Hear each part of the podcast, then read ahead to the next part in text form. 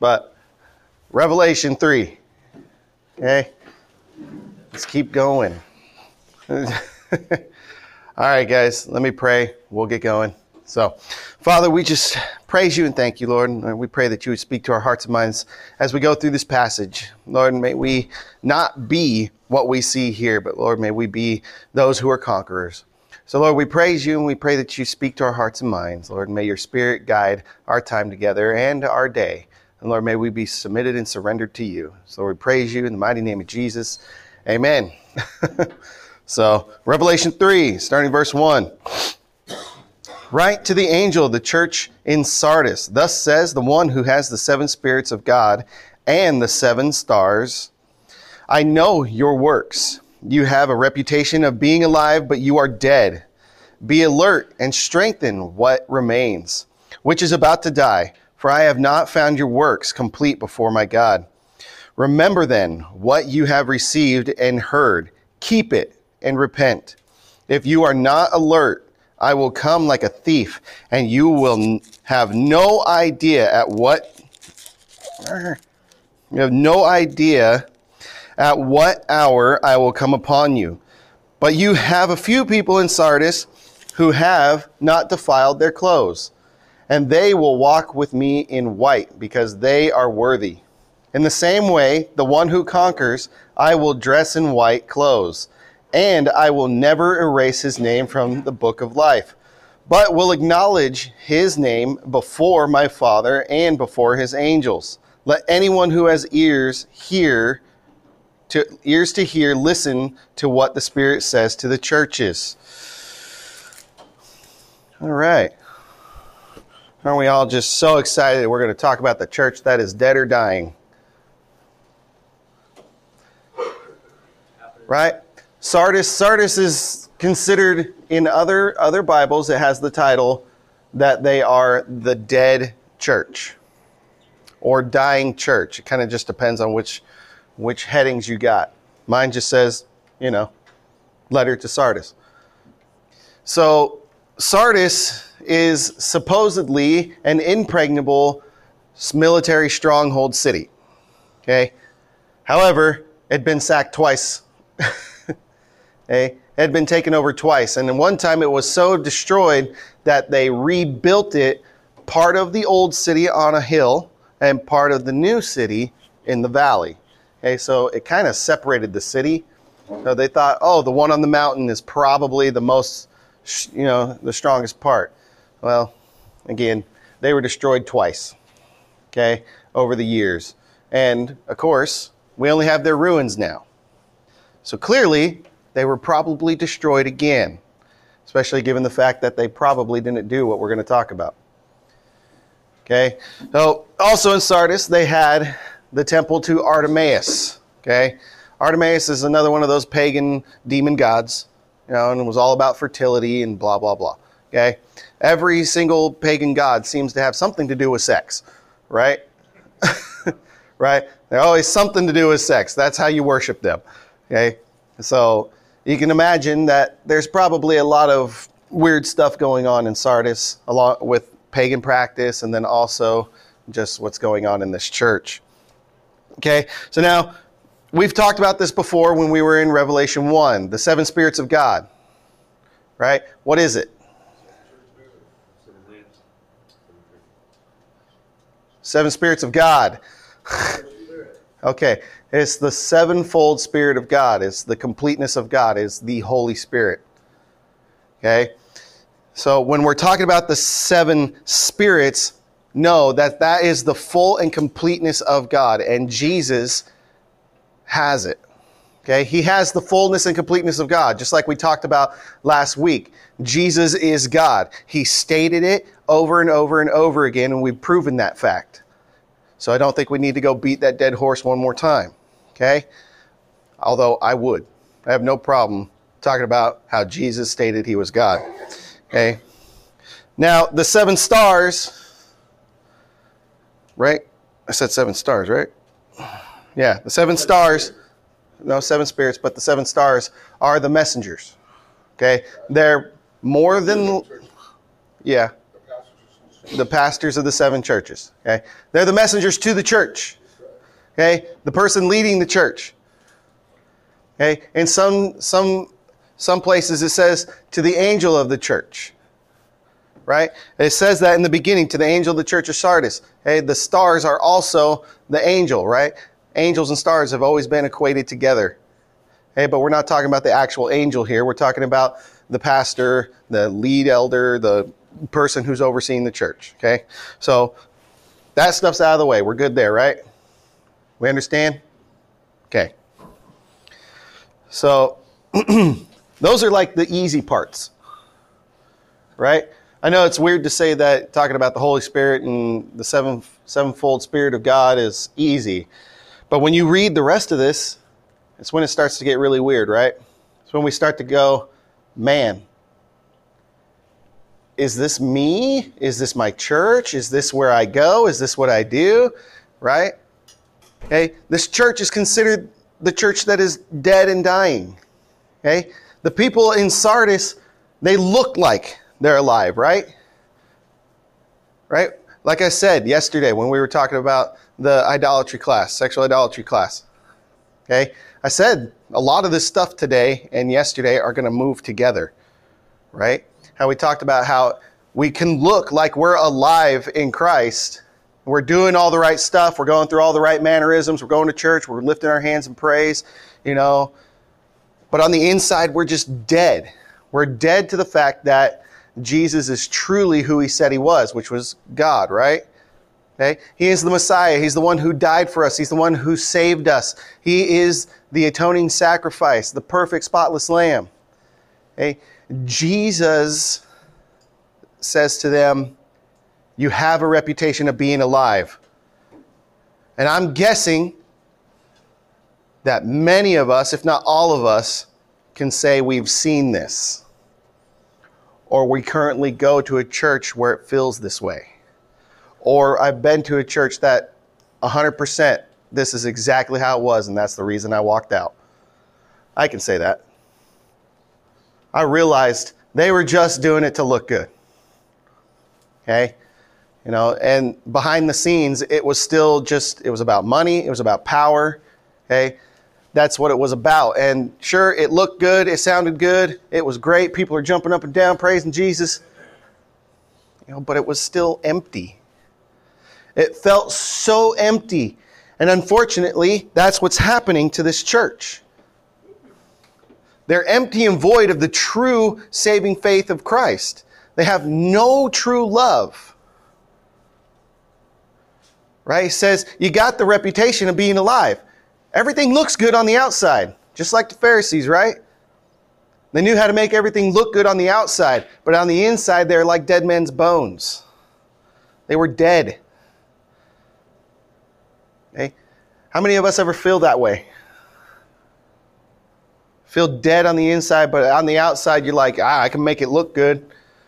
You know, I can suck it up and I can keep moving forward. Okay? The point is, it's not that we aren't supposed to move forward, because we're supposed to move forward, but we're not supposed to be dead on the inside. Hey, Jesus said that he died so that we may have life and life abundantly, right? Right? How do you have that life abundantly? Well, you surrender it to Jesus, right? Okay? We don't want to be dead. We don't want to be the walking dead. We used to be those people. We don't want to be those people anymore. We want to be made alive. We want to walk in Christ. We want to live for Him day in, day out, never ending. Right? You guys agree? You want to be alive. Okay? And even if you are going to a church where it feels like they're just doing these things to look good, maybe you're the one who's supposed to change it. Maybe you're the one who's supposed to breathe new life into that, right? Going, hey guys, we're kind of veering away from the Bible and we're starting to look like this church in Sardis. Get out. That's good. Right? We need to do something different. We need to change. And unfortunately, that might be the answer you get. Okay? Because they're going to look at you and go, Where's your seminary degree? Do you got a master's in divinity? Do you got a doctoral degree? And you're going to go, no, but I have the Word of God, and this proves what you're doing is not right. Still get out. Right? Right? Now, he's not wrong. I've seen it. I've seen it happen. Right? I've seen it happen. So, you know, it's just one of those things that unfortunately, that is most American churches. Okay? It's not Christianity, it's churchianity. Okay? They're being one to the worship, they're being one to the preacher, and they're being one to how big the building is and how magnificent all the things are. How big the coffee menu is. Right? Now we got the coffee bars. You know? Now they're being one to the things that don't actually matter instead of being one to the gospel. Okay, you're going to worship the thing that you're one to. And if you're not one with the gospel, you're not going to worship the Lord who gave us the gospel, who is the gospel. Right? If you're going to be one with amazing worship, you know, don't we all love the fog machine? Right? Everyone loves the fog machine. Got to have that atmosphere, right? I don't even know why they turn it off after the band gets off. Right? We gotta have that atmosphere. We gotta have the concert. We gotta have the emotion. Right? That's not what it's about. It's about worshiping Jesus and coming into contact with the Holy Spirit who is going to change you. Right? Our transformation is not because of awesome worship. Our transformation is not because of the lights, not because of the video equipment or their live stream or the fact that they have a separate room that you can go sit in because you don't want to be around other people. Hey? I understand the cry room. It's hard to preach when there's a crying baby. Okay?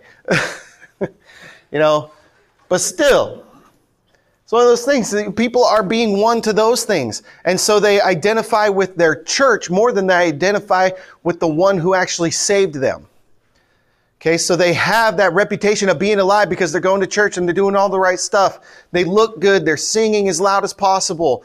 You know, the preacher's losing his voice because he's preached 15 times that day for every half hour service that they have. You know, half hour of singing and 5 minutes of preaching.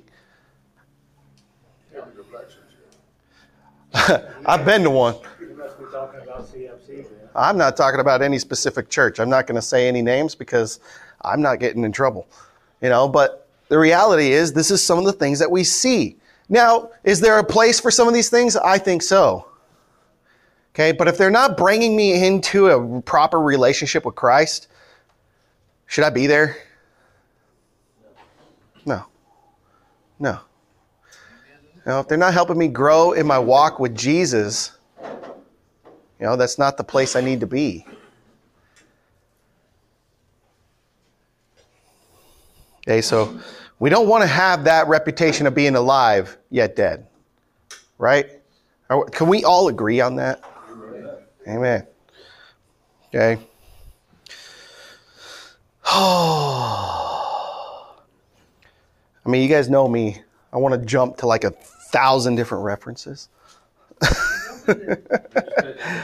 Just keep it down to 100. I like Josh's plan.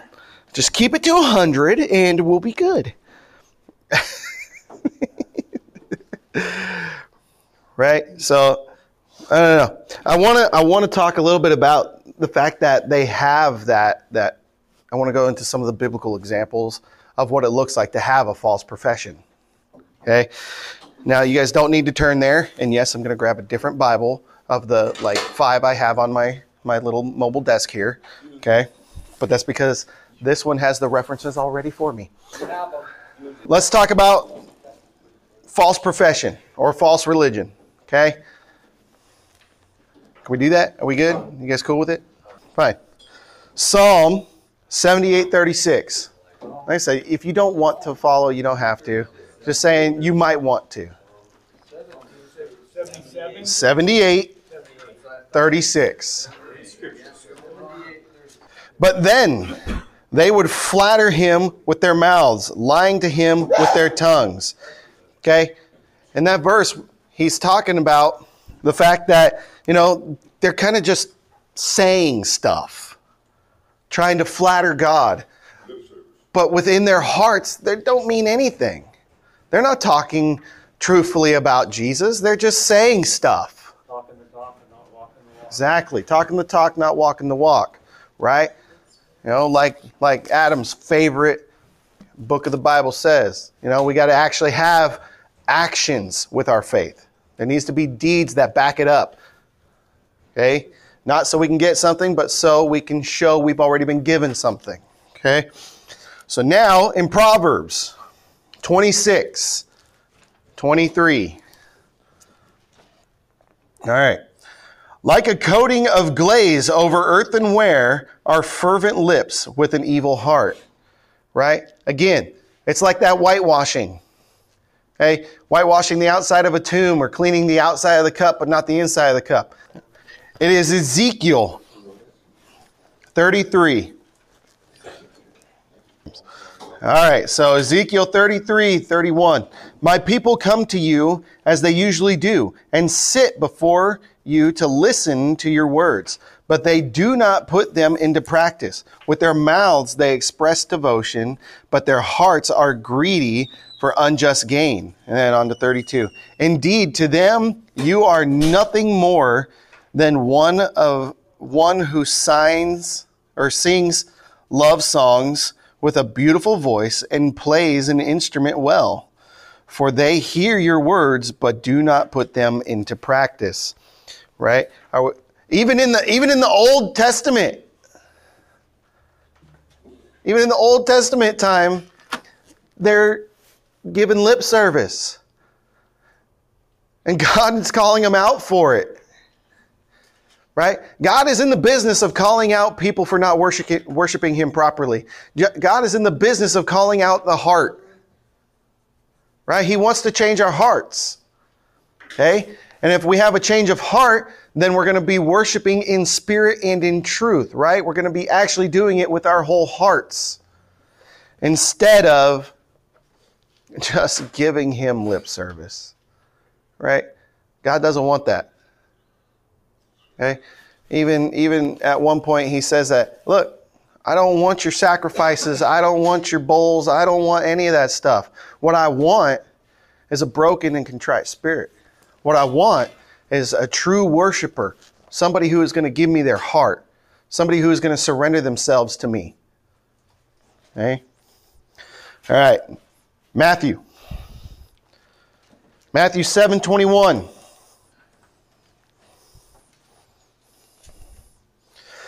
Not everyone who speaks to me, Lord, Lord, will enter the kingdom of heaven, but only he who does. Sorry, guys, I got to memorize in a different version.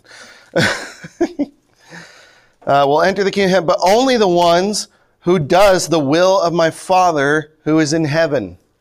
And again, it's somebody who is actually doing the will of God, who is actually living for Him. Okay, Matthew 7, back to verse 6. Okay? 7, verse 6? Yeah. He's going to reference something that Isaiah said. So, he replied, Isaiah was right when he prophesied about you hypocrites. As it is written, these people honor me with their lips, but their hearts are far from me. That's not 7:6. 7:6? 7:6? Oh, Mark. Sorry. Oh my. Dyslexic. Wow. Mark. Wow. Mark 7:6. Hey. Mark 7:6. Sorry. Yes, Mark. I apologize. I'm sorry. It looked like a T to me because it's abbreviated MK. It looked like an MT.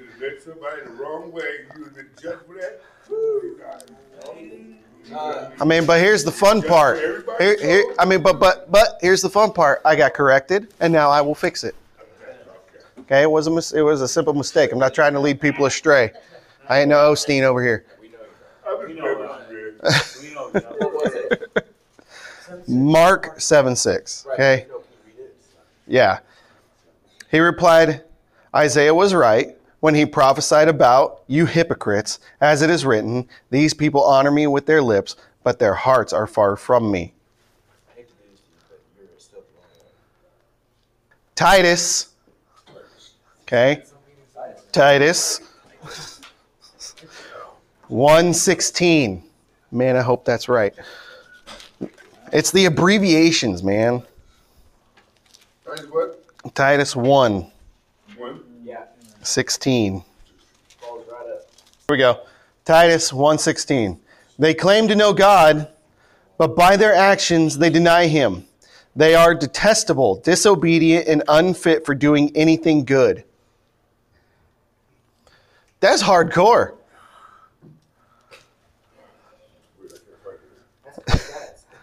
What? Yeah, I mean, that's hardcore, right? Okay, and I think that here, if you go to Isaiah 58, yeah, we'll jump back to the old covenant. Come on now, 58:2. For day after day they seek me out. They seem eager to know my ways, as if they were a nation that does what is right and has not forsaken the commands of its God. They ask me for just decisions and seem eager for God to come near to them. Okay? So they're giving that look of having outward righteousness, but they don't really want God. Right? That don't really want God. And that's hard. You need to be studied up. You need Jesus. You need to repent. You know, you need to follow him. And also, here's a Bible. Read this. Study this. Okay? That's where it starts to fall on the actual believers. Because if you know that person, yeah, maybe they did get saved in a false teacher's church, you know, but they don't know that they're falsely teaching. You need to inform them. Okay, it's not wrong to call out false teaching. It's not wrong to call out a false teacher. In fact, the Bible tells us we're supposed to do it. Ephesians 5:11. You know, the end of it is that, look, they're professing to have faith, but they are not living out a true faith. They don't have a heart change faith.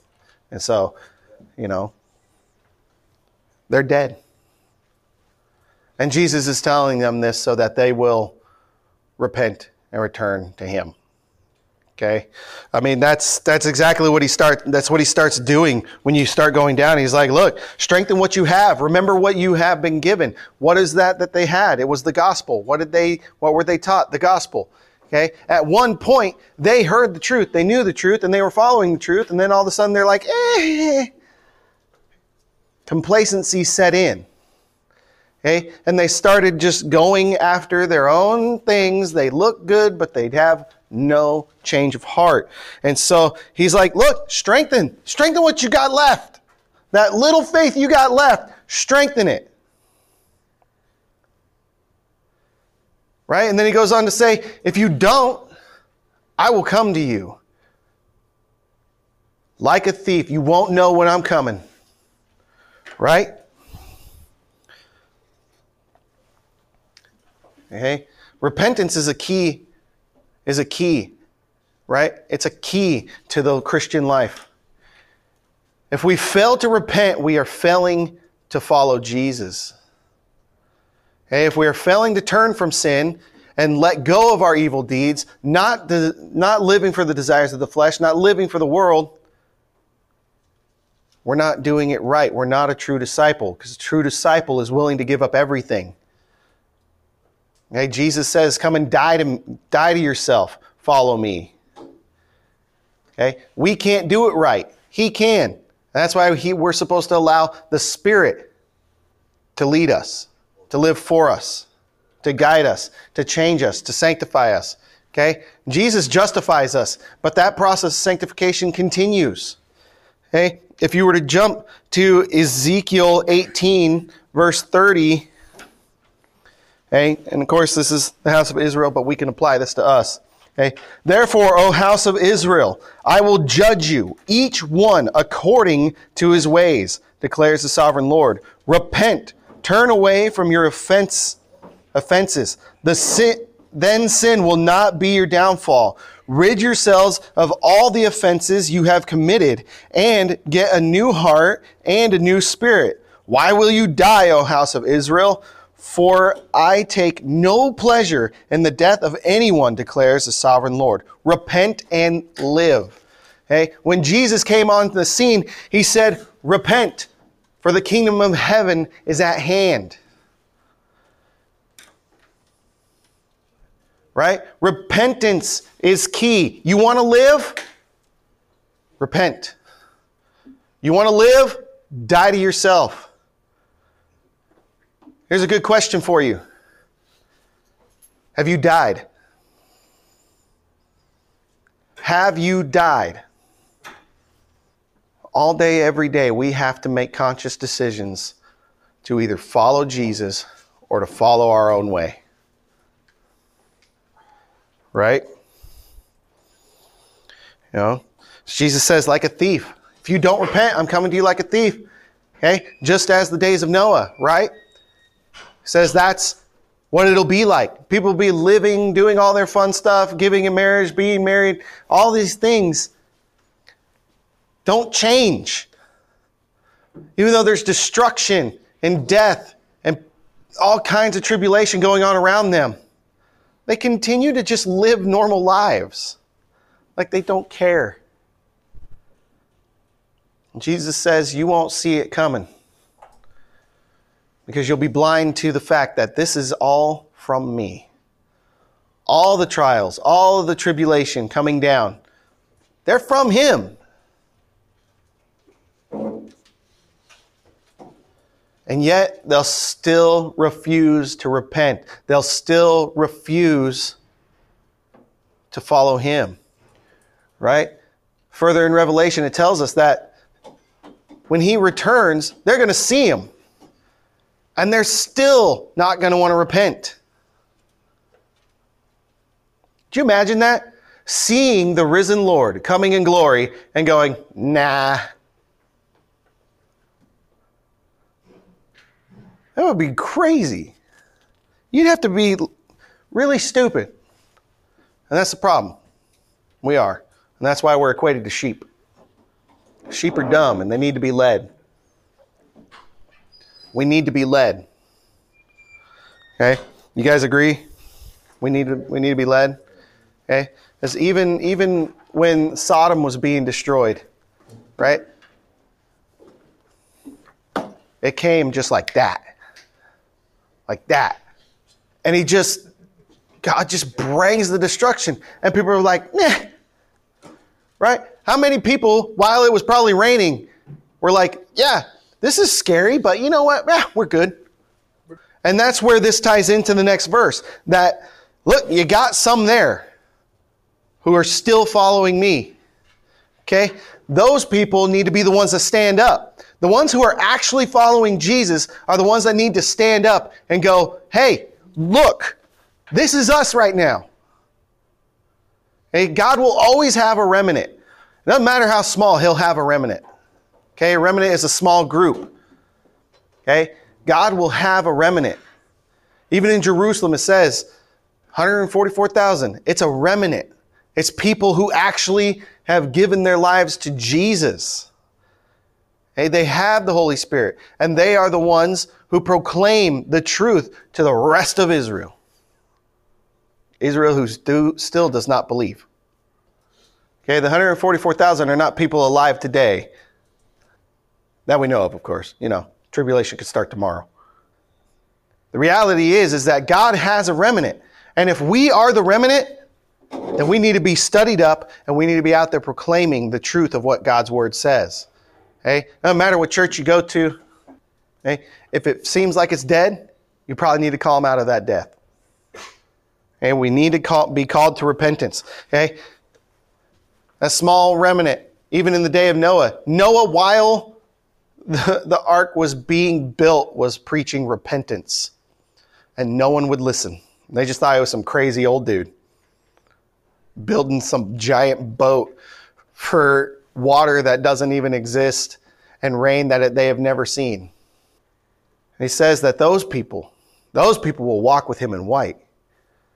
And he says, and as you, if you conquer, will be as them. The question is, do you want to walk in white? Do you want to walk with Jesus?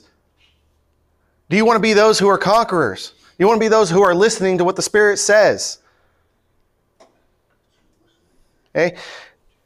He wants us to be walking with him in white. He wants us to walk with him in the fields of eternity, worshiping, being with him, knowing him.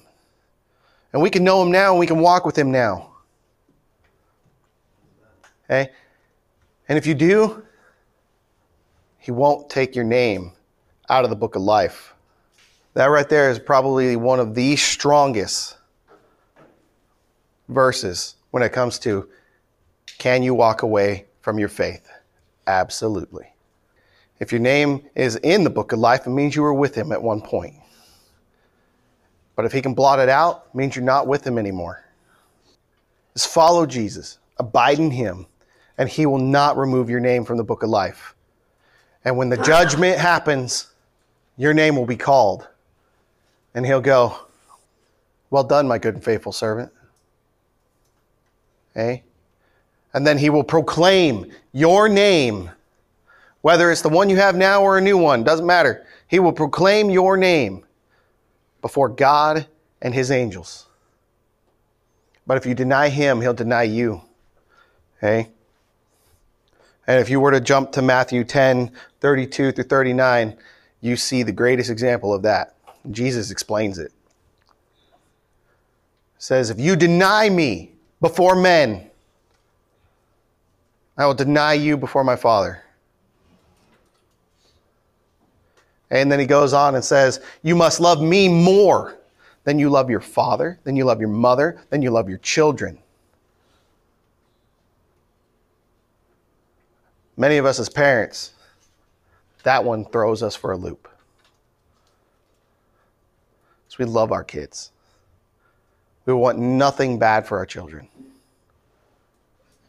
We don't ever want anything to happen to them. We want them to know this message, right? I'm going to teach that to my kids. Don't deny Jesus. Same thing I'm saying to you, don't deny Jesus. If somebody walks up to you and says, hey, are you a Christian? Do you follow Jesus? And you say,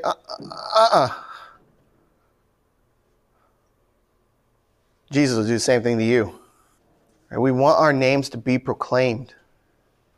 Hey, we want our names when he is looking at the book of life and he sees your name and he says, well done, good and faithful servant. And then he'll turn, and whether it's a PA system or he just yells it out because he's got the voice like a trumpet, proclaims your name to the angels and all of heaven. It would be awesome. Is that what you want?